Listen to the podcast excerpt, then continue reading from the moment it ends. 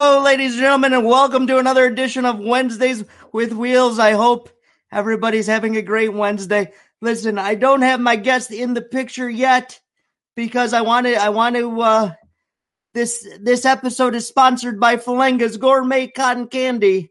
This takes cotton candy to a whole new level. I mean, we've all heard of you know when you go to like a baseball game or a hockey game, you know the kids they want the the cotton candy and they can either get the pink or the blue, you know, strawberry or uh, raspberry. This takes your cotton candy game to a whole new level. We're talking flavors like fireball, banana, pickle. That's right, I said it, pickle. You can get pickle cotton candy. I tried it because I said I got to try it. It's I got to see what it's all about, and it does taste like a pickle, and it's pretty good. So listen, if you want if you want a sweet treat, I know we're past Valentine's Day, but you know what? You can never go wrong with a sweet, right? Call my girl Jennifer over at Falenga's at 585 415 1817 and she'll take care of you for all your cotton candy needs. All right, let me bring my guests into the stream with me. Ladies and gentlemen, if you have ever been on TikTok, maybe you've come across this couple, uh, and if you have not, you need to look them up. It's Delby, Dallin, and Colby. Hi, guys. How are you? Hey. Hey. Doing good. Yep. Doing good. Listen, I have to tell you, when quarantine started, I sort of fell down a TikTok rabbit hole. I was like, there's not much else to do. So let me check out this TikTok that everybody's talking about. And for some reason, I don't know how uh, TikTok does it, but you guys showed up on my For You page. So I was scrolling. Let me check these guys out. Scrolling through, you do some of the most hilarious uh, um, stuff I've ever seen. And in fact, before we go any further, what I want to do is I want to show one of your TikTok videos. So, for anybody who's going to be listening to the podcast, what you're about to see is Dallin and Colby's take on uh, Tiger King, Carole Baskin. So, uh, let's take a look at this and then we'll jump into the podcast.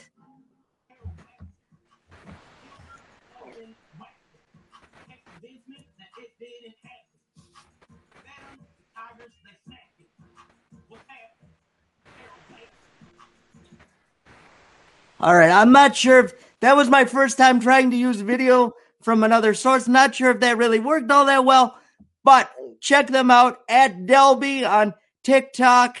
So let's jump into it, guys. First of all, Dallin, let's start with you. Happy birthday, because you just had a birthday. Thank you. I appreciate that. What are you? You're 28 now? 29. 29. All right. Well, happy birthday. And you guys just got married. When did you get married? December 12th of last year. December 12th. Mhm. Yeah, and you you put some of that on TikTok as well. So let's jump into the, uh, a little bit of your story. They also have a podcast. Tell us a little bit about your podcast, the name of it, and where it can be found. Well, actually, Colby's idea. She came up with it, so I'll let her kind of explain to you what uh, how it came about. Well, I kind of came about because, you know, being in an interable relationship, that's not really something you tend to see every day. Um, Right. But I'm an avid podcast listener and YouTube watcher, and I just love resources. And in the midst of starting a new relationship that presented unique challenges, I was like, you know, there's nothing really out there that just talks about what it's like to be in an interable relationship. You know, there's other couples out there who show you their life, but they don't really talk about ins and outs. So I came to down with that and said, hey, what do you think about us doing a podcast? And so um, we launched it in January. It's called Walk and Roll, and you can find it on most major streaming devices Apple, Spotify, Google. Google, Anchor. And you drop a new podcast every Wednesday. Yep, every Wednesday. So Wed- listen. Go ahead. yes, every Wednesday morning. Every Wednesday morning. So listen, either before you listen to Wednesdays with Wheels or after you listen to Wednesdays with Wheels, go over to what Walk and Roll and Interable podcast and give them a listen as well. I think you're going to learn a lot. And that's really what I wanted to talk to you guys about uh, tonight was your relationship and how it got started. And I really want to open some people's eyes to because well, the term interabled is a great term. I wish, I really wish we could get to a point in society, and I'd be interested to see what you guys think. I wish we could get to a point in society where we didn't need a label. You're just two people that love each other and you found each other. What do you what do you say about that? I agree. I, I just wish that you know it would become more mainstream and, and people could see that we're no different. You know, we're just a normal couple that does normal things and we just have a little bit different challenges that, you know, most couples have to face. Right. And let's talk a little. So, when did you guys actually officially start dating? It was actually April April 2019 is when we made it official, and we were talking for about a month before. Yeah, and I've heard uh, you mention on your podcast that you guys were talking so much that uh, the phone bill was out of control. It was. We um, in one week's time, uh, we racked up 39 hours on FaceTime. FaceTime. So we put in a good 40 hour week. Right. Now, Dallin, uh, let's talk a little bit about your disability because you and I are both wheelchair users, although we come uh, to our wheelchairs from two different uh, for two different reasons. I have cerebral palsy, and you have a uh, form of muscular dystrophy. Am I right? Yes, sir. So I have a very uh, rare form. There's actually 43 different forms of muscular dystrophy, and I was born with one of the rarest. It's called uh, infantile polymyositis, and basically, it's just a, as far as I understand it, it's just an inflammation of the uh, cells on the muscle tissue, which make me very weak and unable to walk. So, and you've and like you said, you've dealt with this from birth. Yes, sir. So I was diagnosed at 11 months old. So basically, around the time that I should have started learning walking, you know, to walk, I we started seeing signs that I really wasn't able to, and then it just kind of went from there. So now, talk to me a little bit about uh, before you met Colby. Did you do? Had you done a lot of dating? What was what was dating like for you, uh, being in a wheelchair and being disabled? Well, so for me, uh, it was virtually non-existent. I, I uh, for a very long time, I just didn't.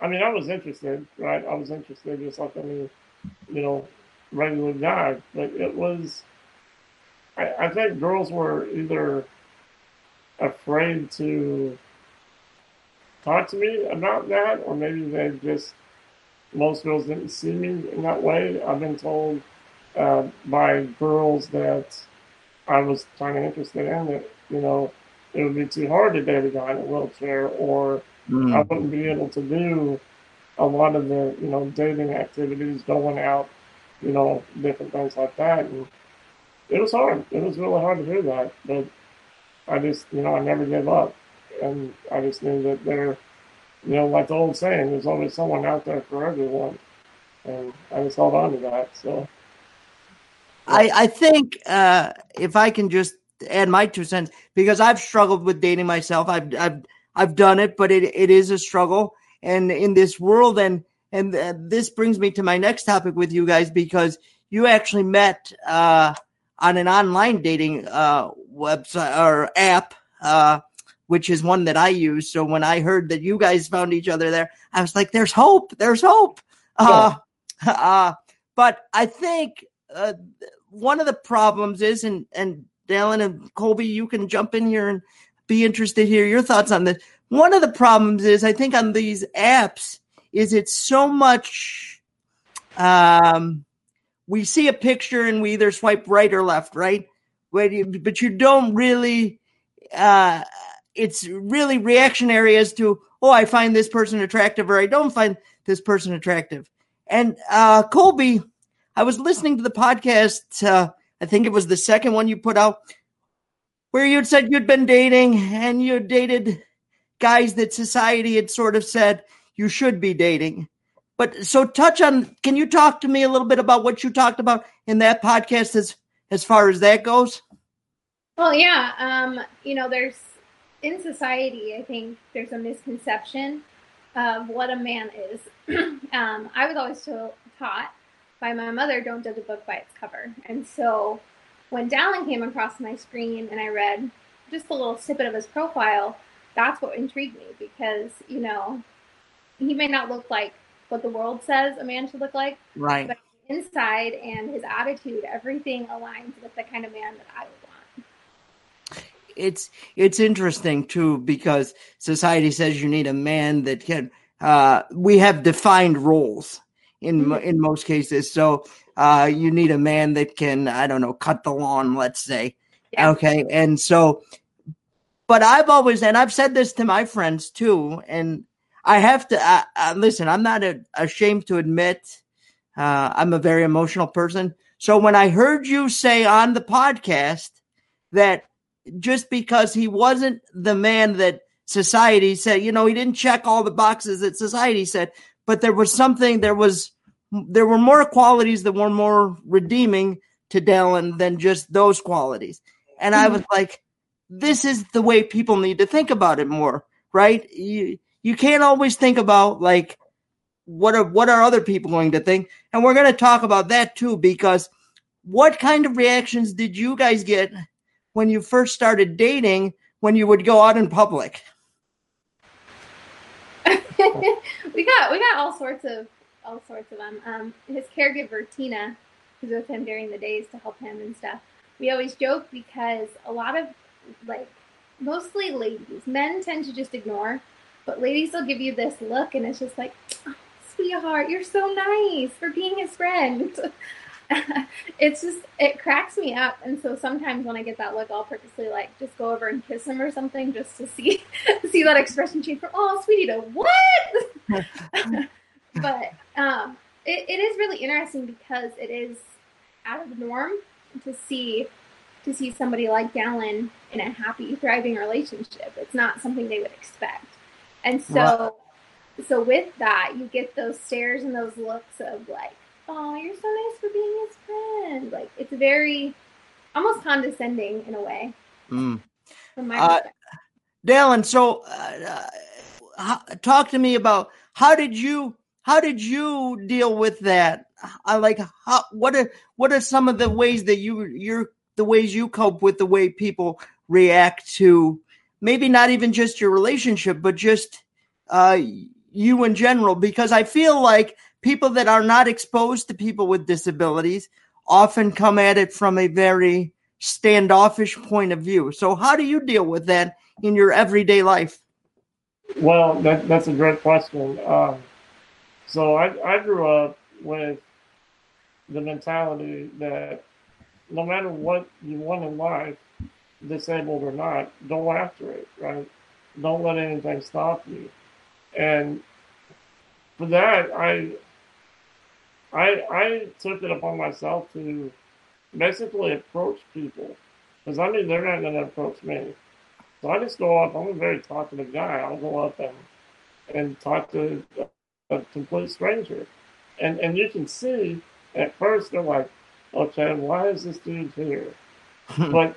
when they start when when the veil is lifted and they get to see in conversation who I really am, it's like, oh well, this guy, you know, he's a he's a you know a pretty normal guy, and I just you know I, I try to I try to force people out of their comfort zone because I know that they'll never come to me.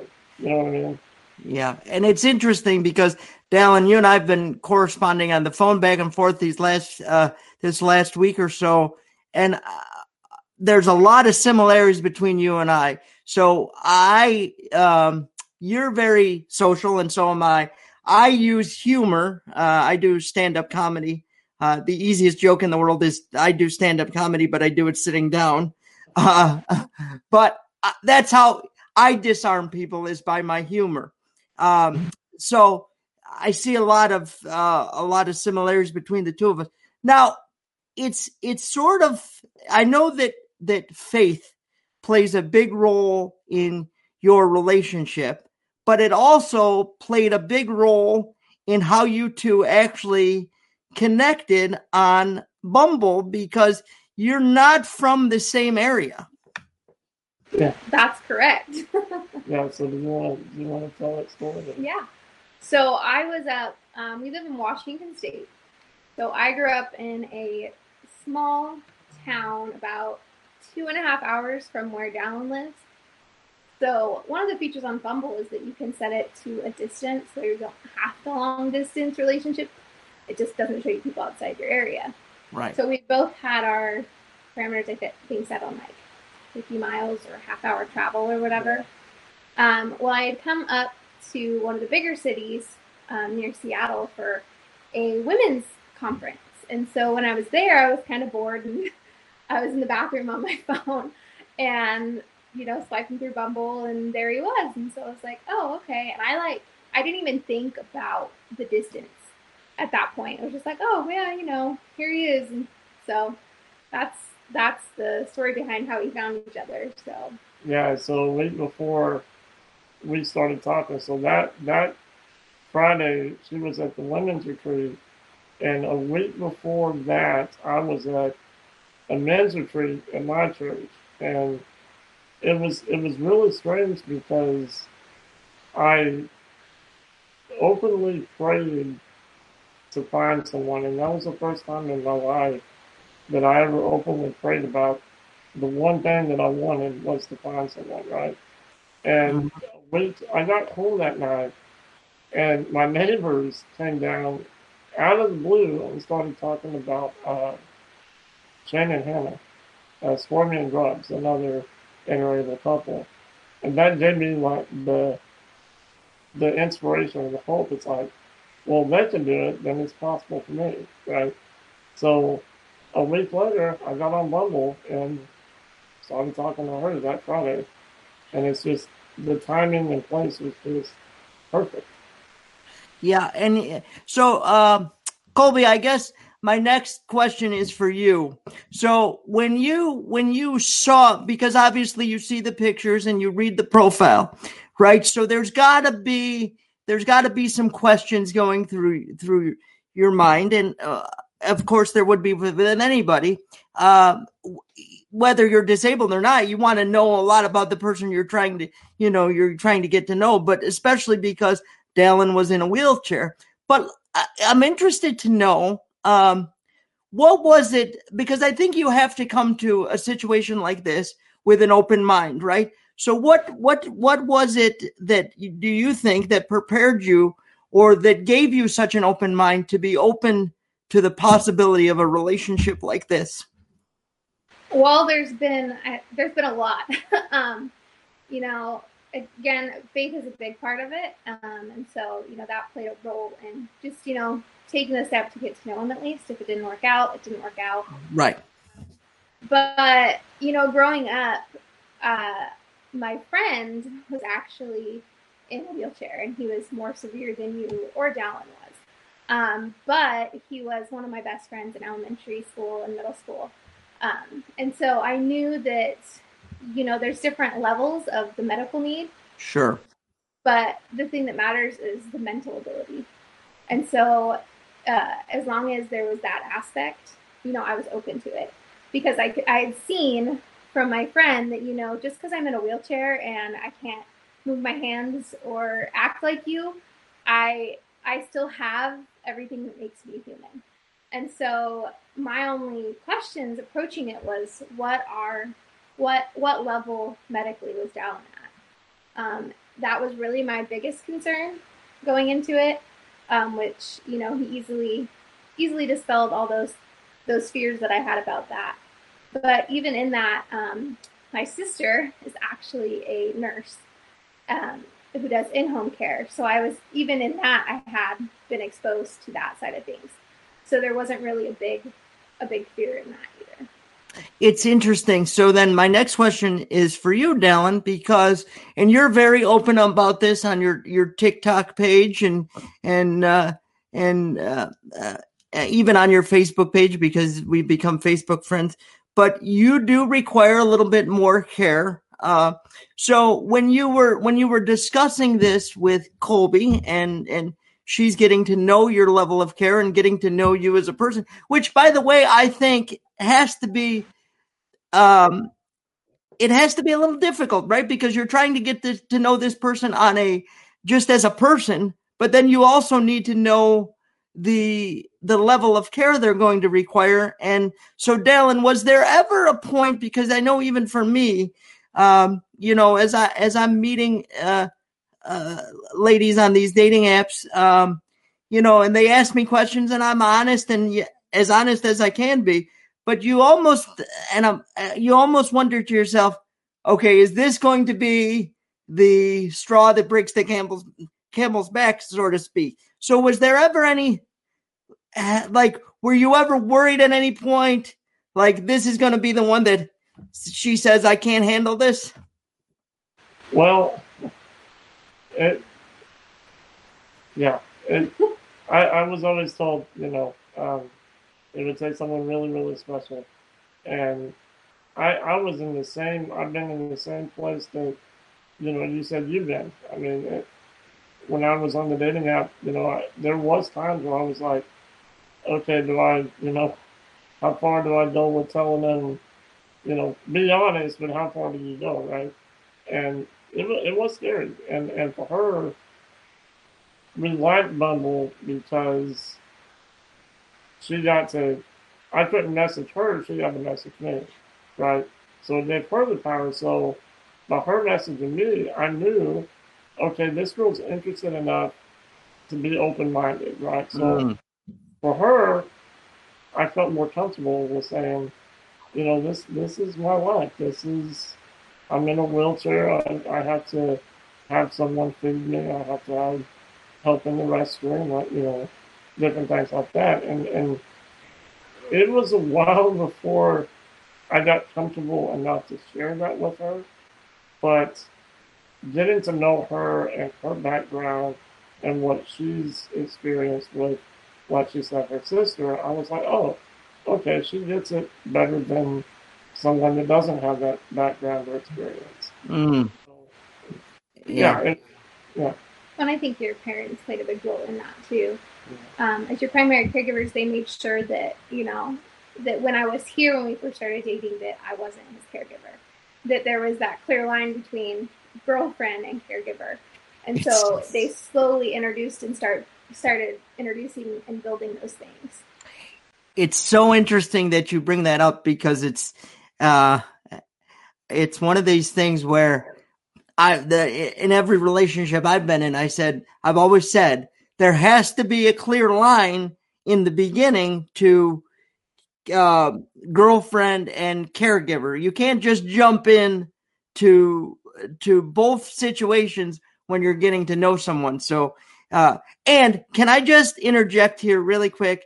If there's any ladies out there that are listening that use Bumble, please look at all the photos before you, because for me, not all my like there's some headshots of me. So you in not every photo do you see my wheelchair, but my wheelchair is clearly on there. But there have been times where I have been talking to someone and I mentioned the wheelchair and they're like, wait a minute, what are you talking about?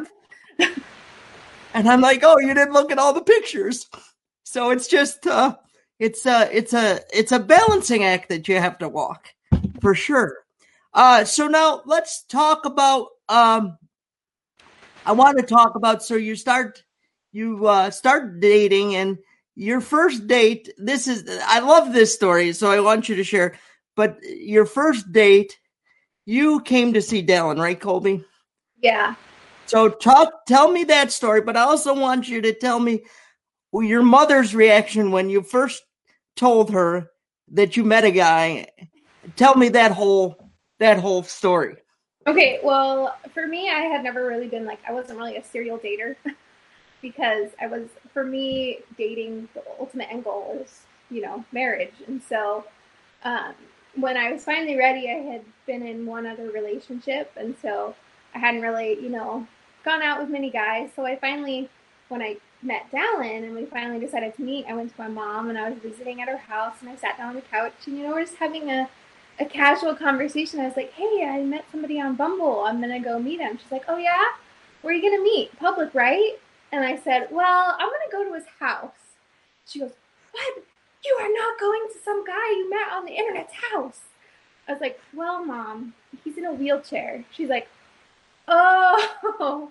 So the realization kind of dawned, and I told her more about it, and she became more comfortable with that. But the initial just shock of it, you know, I mean, there were several ways I could have told her, but I don't regret right. the way I told her at all.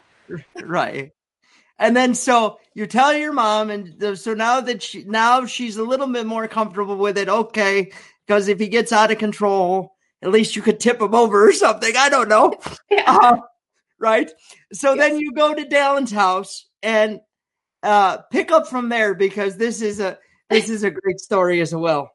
So uh, we decided to meet at Dallin just because you know the first date, you know, with with some of his needs would be kind of hard for just the two of us to do something.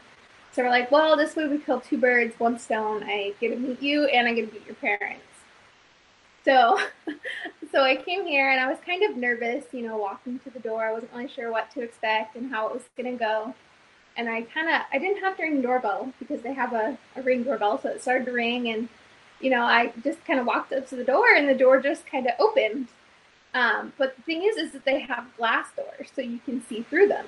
So as the door opens in, I can see a man standing behind the glass, and then Dallin kind of comes forward towards towards the door. But I was just like, um, what exactly am I supposed to do here? You're there, but there's a man right there behind the door. So, so there's a reason for that, right? Um, on my my side of the story, you know, my my dad and mom have always been people that have tried to make me as independent as possible, right?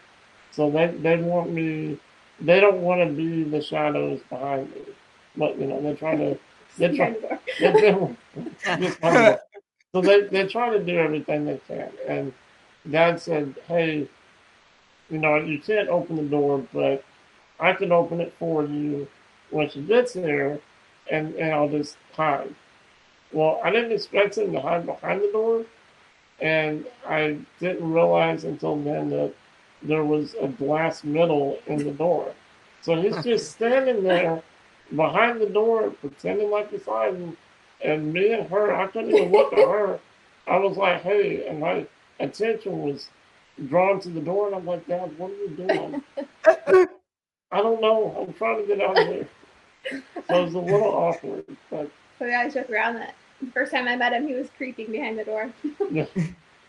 so, talk to me a little bit uh, about that first date because, uh, Colby, it's got to be, it has to be a little uh, intimidating. Uh, going to, uh, you've never met Dallin before. You've talked on the phone a bunch, obviously, but you you've never personally, you've never physically met, and then you're you, but you also get to meet his parents at the same time. Yeah. So in in most relationships, you probably wouldn't meet the parents for maybe three, four months, you know, after you've been dating. So talk to me a little bit. Um, both of you can, from your perspectives, can talk about this.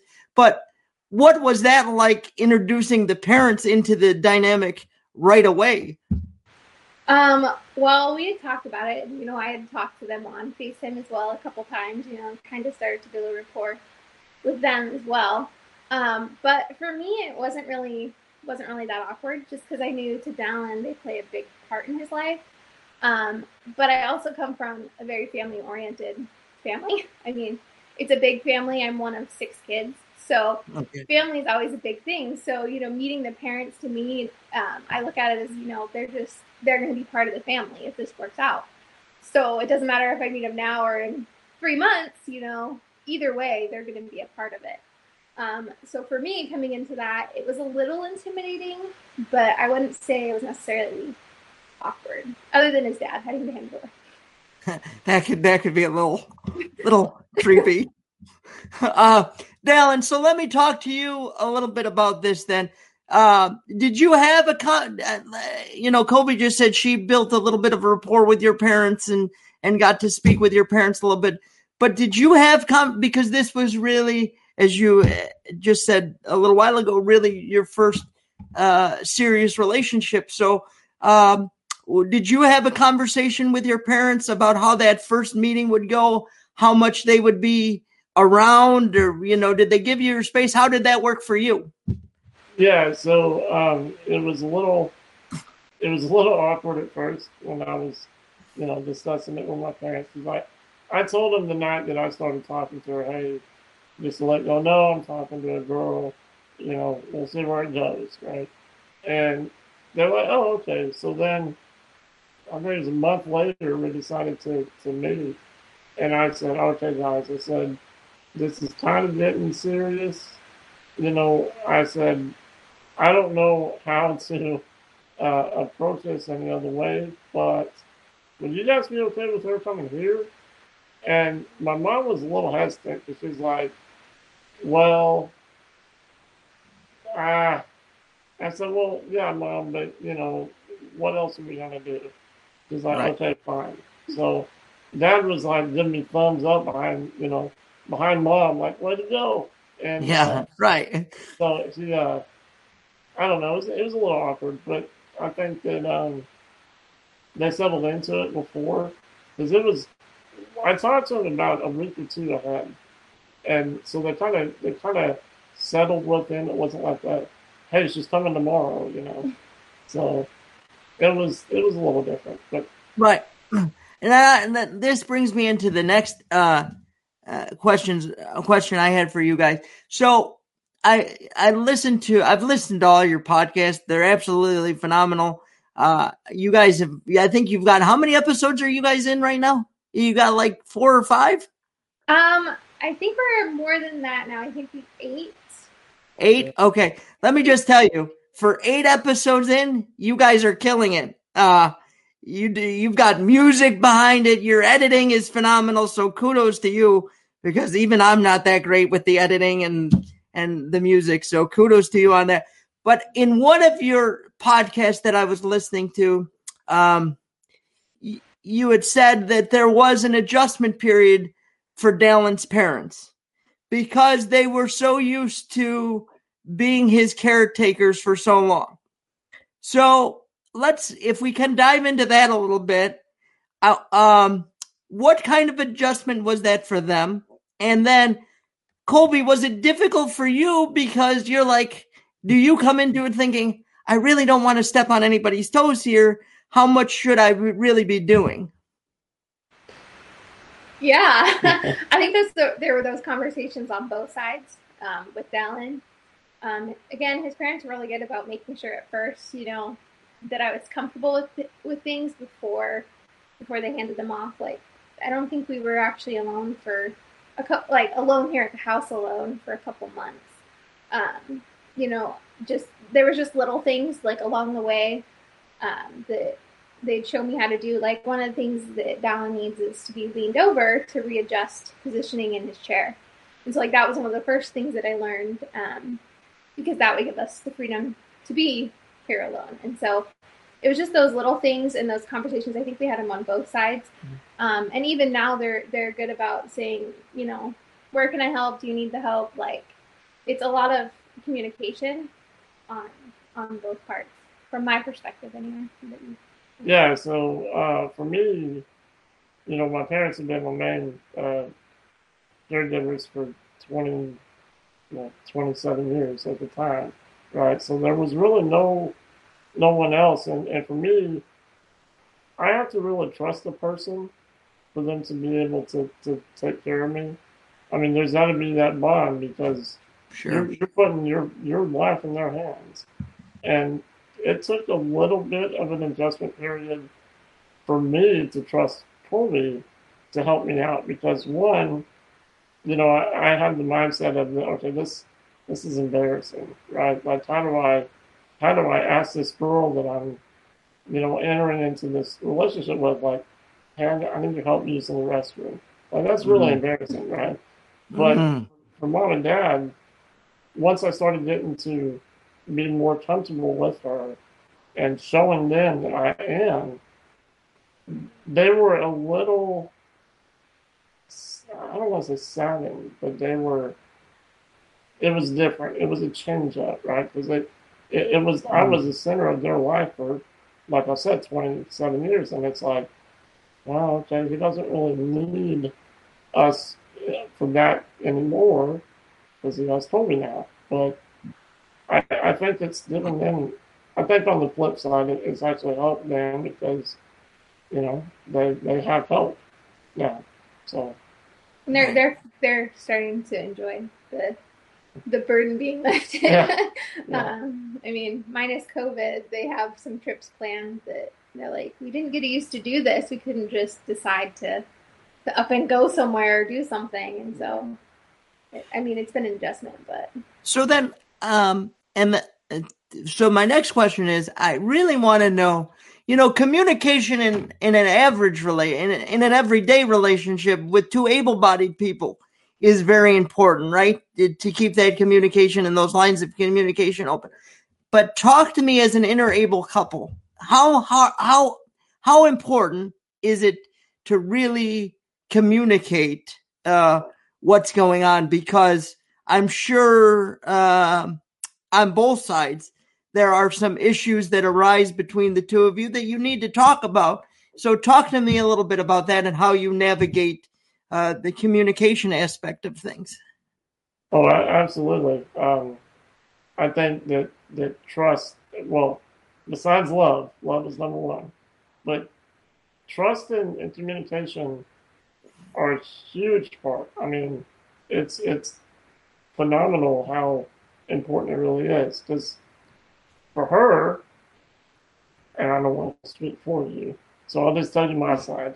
I'll let her tell you her, her side. Good man, good man. You're learning already. You never speak for the woman. Well, thank you. I, for me, I, uh, you know, I, I have to tell her what I need and how I feel, and and and you know, if I if I if some things are getting too much for me or whatever. And yeah, it, it's a it's a huge part because, like I said, I can't do anything myself, so I have I have to communicate that to her, just like I would anyone, right? Right. But go on. Um, and I think honesty is a big a big part of it too. Yes. Um, because even if he's communicating with what he needs, if I'm not honest about how I'm feeling about something, um, or about how like the day is going in general, I can tend to take it out on him, which isn't which isn't really fair um, to him. And so I think honesty in the communication is important too. Um, I mean, and there's been there's been things where it's just we've been sitting here and it gets quiet. He's like, "What's wrong?" like, "What do you mean?" He's like, "You're abnormally quiet," yeah. um, because I love to talk.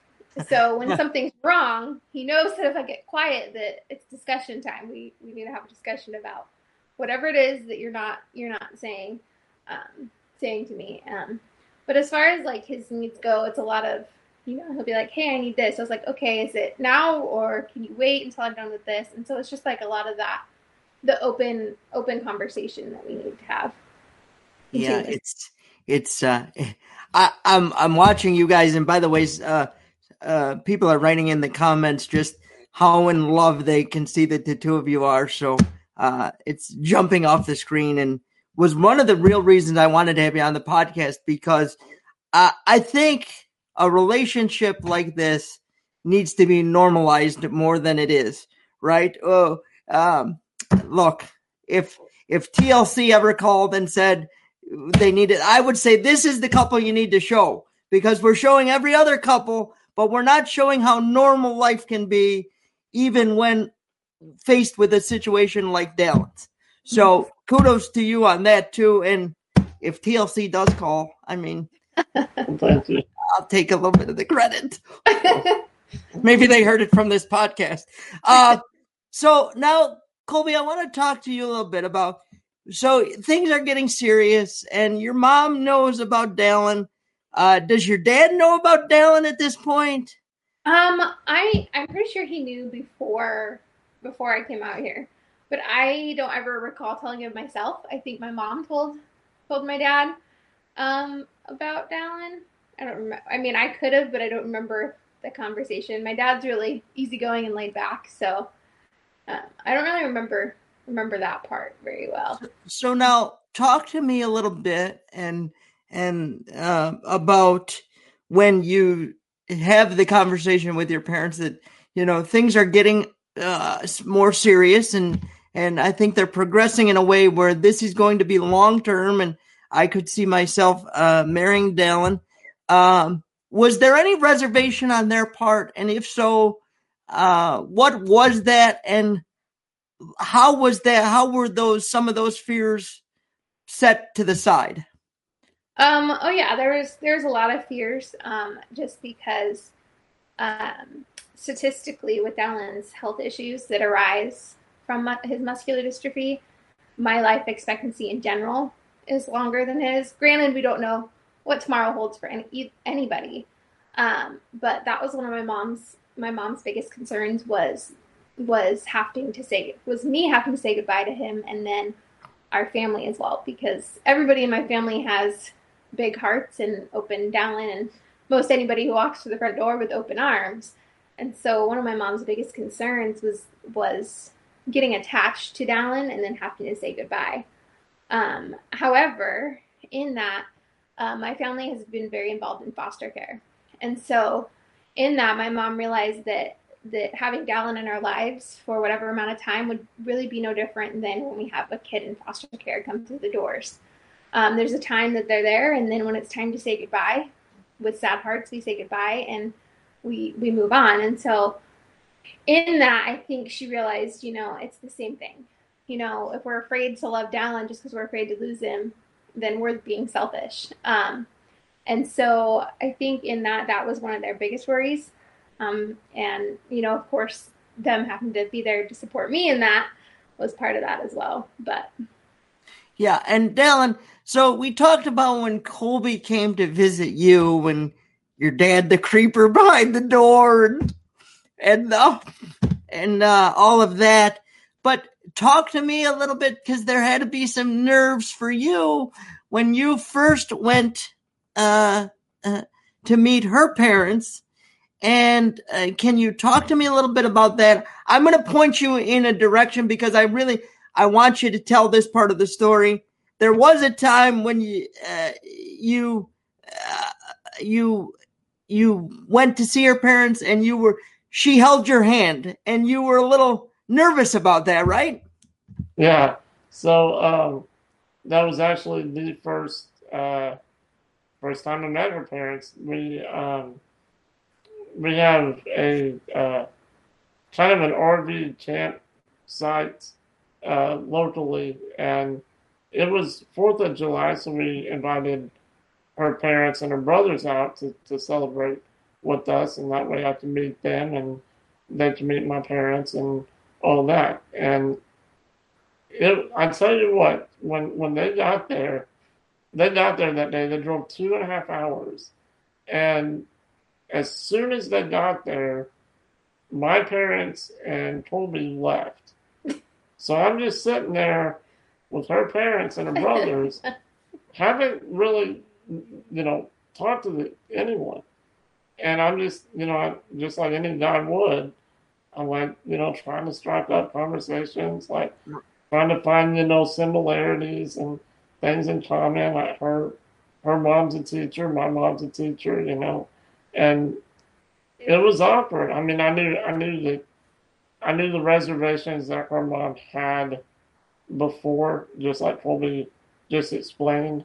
Sure. And my whole goal was to show her parents that I am a normal guy, regardless of my parents or my needs or whatever. I, in, in my heart, I'm a very normal guy. Mm-hmm. So I tried to I try to show them that, and I think I got through. But the, the biggest the biggest moment was we're sitting side by side around a campfire, and her mom and dad and my mom and dad there on the other side, and probably leans in and grabs my hand. And at that moment, I'm freaking out like her dad's sitting right there, right? I'm like, how in the I looked at her, I said, Are you kidding me? She's like, What? I'm like, I'm just holding your hand. Calm down. I said, I don't want my tires slashed by your dad.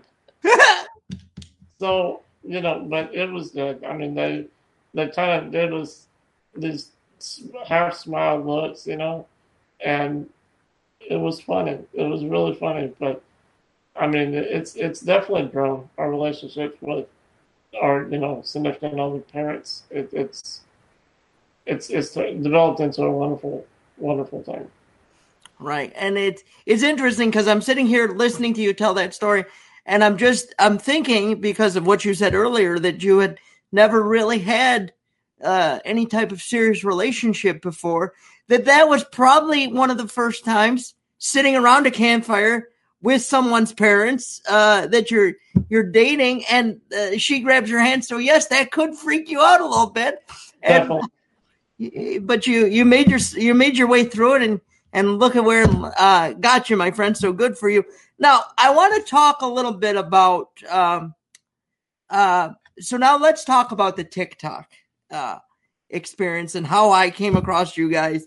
And uh, what? So I'm a little bit older than you. I'm 40, so I feel like I'm a little bit too old. Dallin said to me today, "I'm going to tag you on our tick, uh, TikTok, and uh, so that people know your TikTok." And I'm like, "Well, I don't post because I'm old."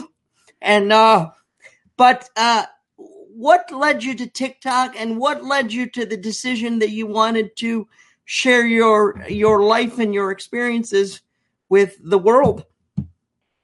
Well, at first we were just kind of goofing around. Um, like we'd heard of TikTok, I think through my one of my friends and my sister had it, and you know it wasn't anything serious for us at that point. It was the beginning of 2020, so yeah, just before quarantine. Yeah. Um, you know, it was nothing serious. We were just kind of goofing around, and then you know, then we started to have like, oh, you know what would be funny to do is like just this scenario, like the scenario that we've lived. And so we kind of started doing that, and then from there it kind of just it took off into other funny things. Yeah. Like some of our favorite ones is to take some of the trends on TikTok and then just do them in our own way. So there might we might not be able to do it in the conventional way, but people get intrigued when they see you doing something in an unconventional way. It makes you stand out more. Definitely. Now, Dallin, I did, I think it was on the podcast uh, that I uh, saw or heard that you at first were not so sure about the TikTok uh, uh thing and uh, that it took a little convincing from Colby and what it what so what was it what was it for you that you weren't so sure about and what did Colby say to you that uh, because I know she she had a conversation with you. Uh, uh, so tell us about that. What first of all, what was it that made you a little uncomfortable at first? Well, so growing up, I've always been, I, I guess you just say uh, conscientious of my wheelchair, and you know, I, I, I tried so hard to show people that I am normal, and and I felt that TikTok would have highlighted the wheelchair more than me. But I knew that with that, if we start putting ourselves out there, we're going to get a lot of, I guess you could say, hate mail, not hate mail, mm-hmm. but, but hateful responses and different things like that. And Colby's mm-hmm. like, Colby told me, she's like, you know, you just, the way that you're going to show yourself is by showing it through your disability and your you know your condition. Showing showing who you really are by showing them how you overcome those things. And i was like you know that's true. So i just started leaning into the whole you know wheelchair and condition and you know making fun of it and you know making a, a joke about it. And that's kind of got us to where you know that and, and how we deal with it with our relationship. Yeah. yeah. Basically, basically, it came down to you know you can show them who you are, or you can let them tell you who you are. Yeah. It's it's got to be your choice. Amen. And you know, I've always said to people, and I think you guys subscribe to the same theory: is if you can't laugh about it, you can't live with it, right?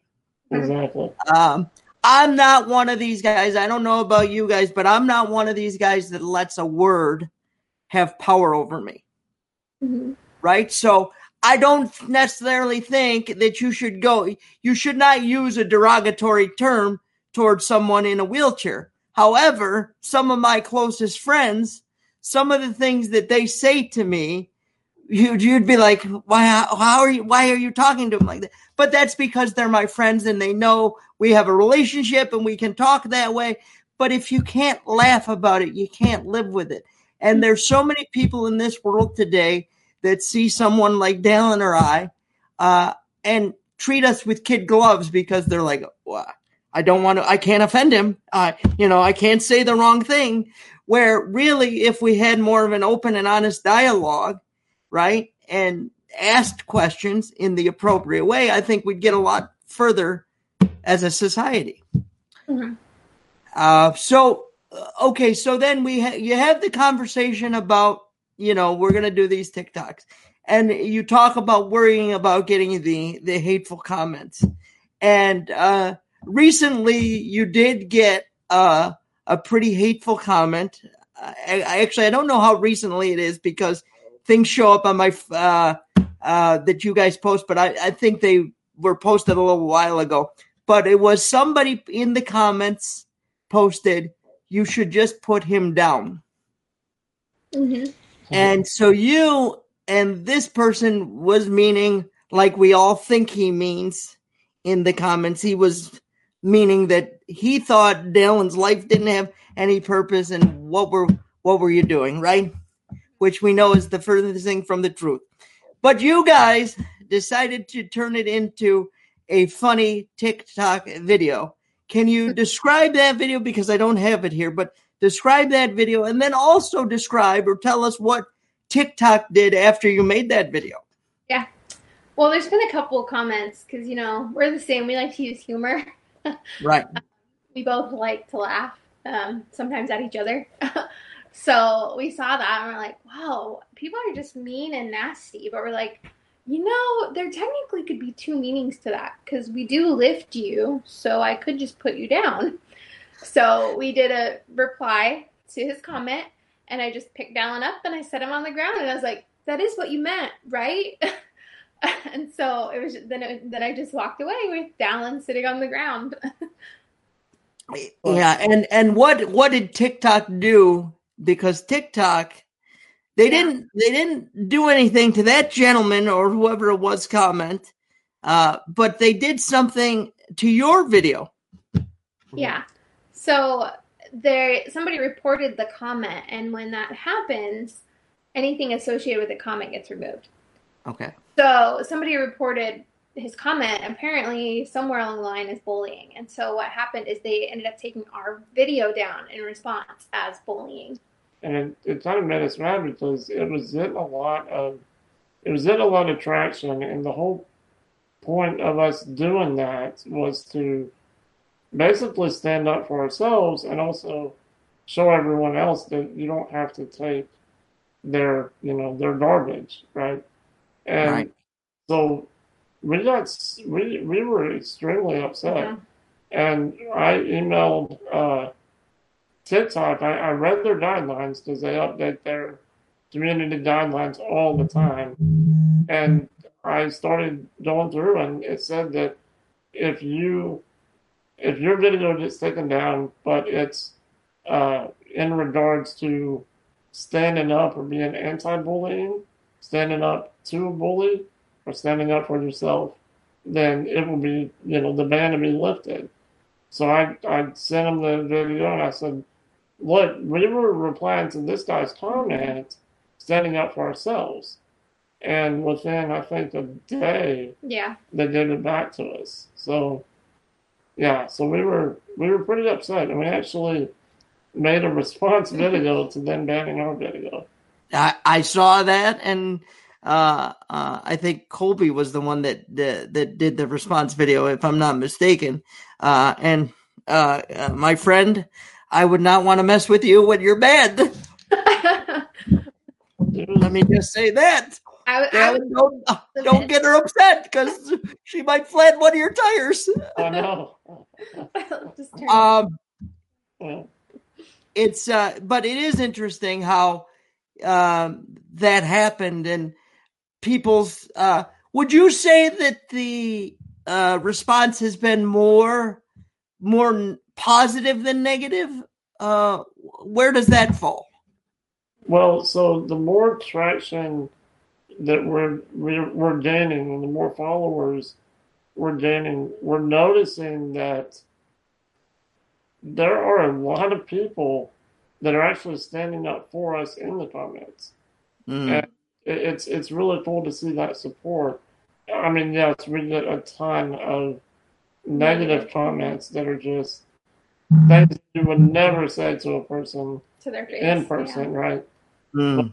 it, it is cool to see that community of people out there that really enjoy what we do and, and how we, you know, go about our day and stand up for us and say, hey, you guys are wrong. Yeah, and that that's what's really encouraging is when we see those people and somebody makes a mean comment and they just they're like, "Well, how? How is he any different?" And then they they literally go back and forth in the conversation thread, and people are defending the fact that Dallin's just like anybody else. And it's like that's right that's the whole point of doing any of this is just to show the world that Dallin and our relationship is just like any other relationship. Yeah, absolutely. And I think you're doing a phenomenal job at that.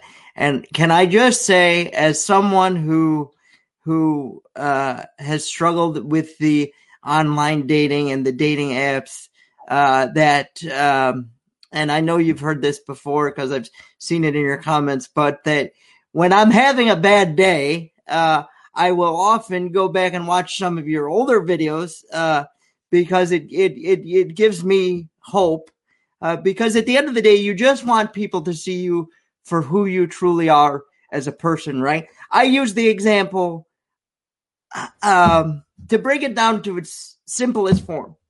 I wa- I I didn't have a choice. I didn't have a choice whether to be in the wheelchair or not. But just like Colby didn't have a choice what her name was going to be when she was born, her parents gave her that name. So that's out of our control. So why can't people see each other as just the human beings that they are? Mhm.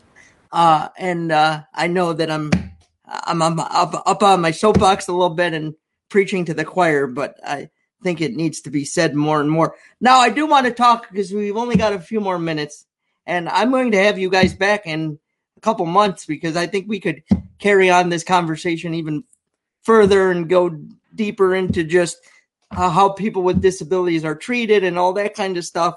So I'd love to do that if you guys are uh, Yeah. agreeable to it. And but I do want to talk about Dallin. You have a a uh, is it a clothing brand? What is it? Uh, Rising Rebels. Yes, sir. So I, I call it a inspirational brand. It, it's it, we sell clothing, hats, t-shirts, uh, wristbands, but it's basically to uh, rise above negativity. No, uh, rising above. I- I- it's been so long since I've said it. It's uh, rise above our challenges and rebel against negativity. Right. Mm. So it's it's all about living inspired and just living positively every day, choosing to do so. Which it's kind of kind of bummer that COVID hit Yeah. because we just got some traction and we're sponsoring a YMCA Miracle League. Oh, one of the baseball leagues. Yeah. Yeah. Yeah. Yeah, we just, uh, it's funny here because I'm in uh, Rochester, New York, uh, an hour outside of Buffalo, and where they just built a miracle field here in Rochester. So uh, uh, I'm I'm very familiar with it, and uh, and uh, that's awesome. And you know, talking about that and disabled sports is when we have you on the podcast again. I think we can talk get into all that because there's so much out there that people don't know is out there, right? Um, and uh, really quick, Dallin, and then I uh, just have a couple other questions. But really quick, I want you to tell me because when you and I were talking on the phone, you told me the story about how this this inspirational brand came about. So I want you to share that with uh, the folks that are going to be listening to the podcast, how that came about. Sure thing. Um, so in 2016, uh, I was rushed to the hospital with uh, aspiration pneumonia, which uh, I have horrible history with pneumonia, so it wasn't really uncommon. But this time, it was aspiration, so it was a lot worse. Sure. And I went in, um, and I was in there for about ten days. But in that, uh, I have a a crooked uh, windpipe due to my scoliosis. Okay. And it's hard sometimes to eat, and food will get stuck in my throat at certain, depending on what the food is, right? Right. meat and stuff will get stuck. And I guess I choked one day and I didn't realize it. And I went in, and this uh, certain uh, swallowing therapist came in, and I was dying. It's kind of funny. I was in there about five days and I was dying for a cheeseburger, right? when you're in the hospital and all you get is hospital food, you you die for McDonald's, right? Of course. Yeah. So I was in there and she came in she said, "Well, I hate to tell you this, but you're never going to be able to eat solid food again." And it kind of threw me off, and I said, "What do you mean?" She said, "You're just not going to be able to. You're going to have to eat liquid diets for the rest of your life." Mm. And one thing about me is no one has ever dictated my life because I've never let them. And I mm. looked her straight in the face and I said, I'm going to get a cheeseburger when I get out up here, and you cannot tell me that I will never be able to eat solid food again. Amen, said, brother. You're going to be right back in here. I said, No, man, I'm not. Watch me. Well, that night I was, I, I got this just ultimate just inspiration. And I looked at my dad. I was in the hospital bed. He was sitting next to me. I said, Dad, when I get out of here, I'm going to start something that is going to change my life. And I said, I don't know what it's going to be called, but it's going to be something that will uh, inspire tons of people. And I got out, and through seven days later, I started designing the logo for Rising Rebels, and I got it uh, trademarked with the USPTO and uh, created Rising Rebels. Look at that, and and that's that's uh, that's why you and I are so much uh, alike uh, in so many ways because I've I too have never let anybody tell me that I'm not going to do something. Uh, I've ridden a mechanical bull. Uh, I've I've done all kinds of things that uh, normally uh, people would say someone in in our situation shouldn't do or couldn't do and and uh, so my last question for you guys before I let you go and thank you so much for doing this. I know that it it uh, was at a little bit of an awkward time because of the time difference uh, between us, but thank you so much for taking the hour to sit down and and talk with me. I do appreciate it. Uh, can you both of you just can you just talk a little bit about I just want we've talked about the challenges with your relationship, right?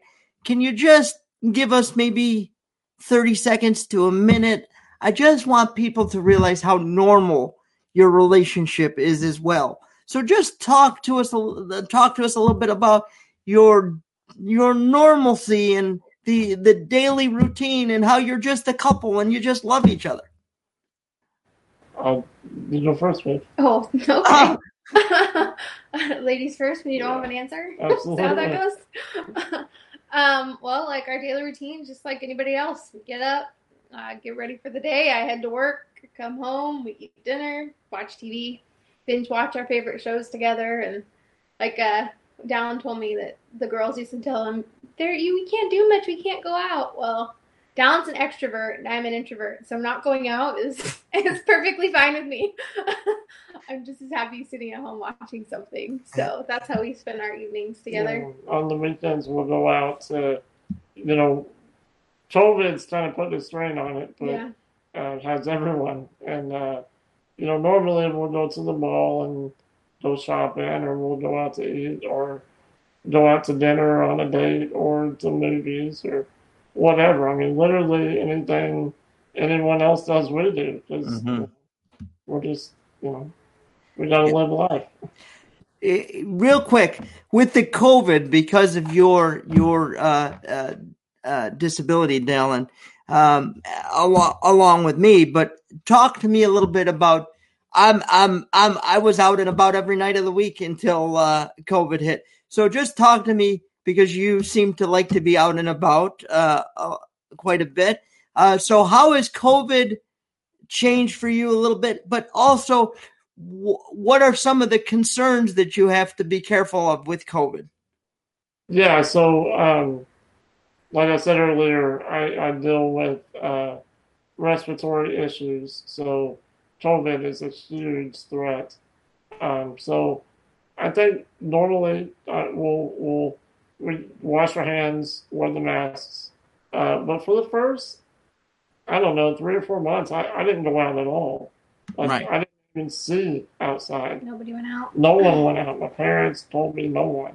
And once it started getting normalized, you know, I'd go to like Walmart. It was six months before I stepped, well, stepped Will in a grocery store. You know, so it, it was, it was, you know, just we had to be overprotective. We didn't even eat out. We didn't get takeout. We cooked all of our meals here. But now, I mean, now we've gotten a, a good grasp on it. Uh, and it was really strenuous on our relationship because we were building, we were kind of entering that, you know, solidified stage of our relationship. And it was hard because if she was around a whole lot of people, she had to quarantine or, or wear wear a mask at all times around me, and it was it was difficult, you know. Mm, yeah. Well, listen, thank you so much for doing this. Stay right. Don't go anywhere. Let me just close out the show because I want to talk to you guys for a few minutes after the show, if you don't mind. Uh, ladies and gentlemen, this was another episode of Wednesdays with Wheels. Listen, check out uh check out at Delby on TikTok. Uh uh Rising Rebel. Uh that can be found on Instagram, Facebook, uh anywhere else, or did I Twitter. Twitter as well. Twitter as well. So check them out. Go check out their store, please. Support uh, what they're doing uh, because it's it's phenomenal. And I hope this last hour has uh, maybe shown opened some people's eyes to look. We might not look the way society says we should look, or we might not be able to do everything that society says we should be able to do, but we're still humans and we still have that want and desire for love. So, ladies and gentlemen, this has been another episode of Wednesdays with Wheels. We'll see you next Wednesday with another guest. We'll talk to you next week. Bye bye.